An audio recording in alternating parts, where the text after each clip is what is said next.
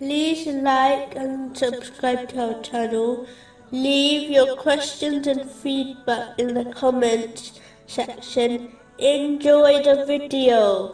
The next supplication, which will be discussed, is found in chapter 3, verse 192. Our Lord, indeed, whoever you admit to the fire, you have disgraced him, and for the wrongdoers there are no helpers.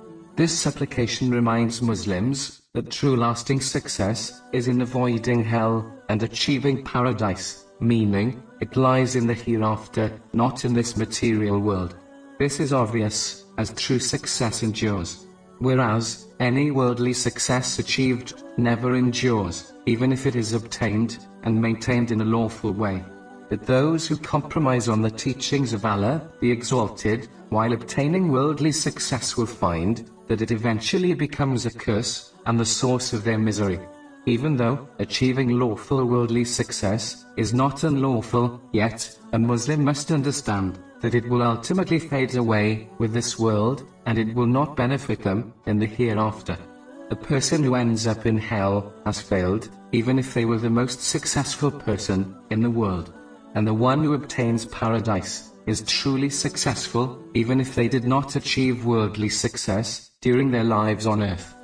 The wrongdoers mentioned in this supplication applies to any disobedience to Allah, the Exalted, by failing to fulfill His commands, refrain from His prohibitions, and face destiny with patience.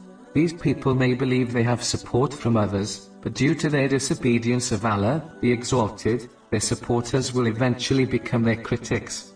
One only needs to review history to observe this fact. Simply put, the one who pleases people by disobeying Allah, the Exalted, will not be protected by people from the punishment of Allah, the Exalted. The other aspect of doing wrong is mistreating other people. The one who mistreats others will find that justice will be established in the hereafter, even if they escape it during their lives in this world. This justice may well cause the oppressor to be hurled into hell.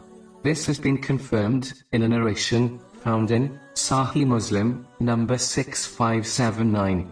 Therefore, one must avoid all forms of wronging, for their own sake.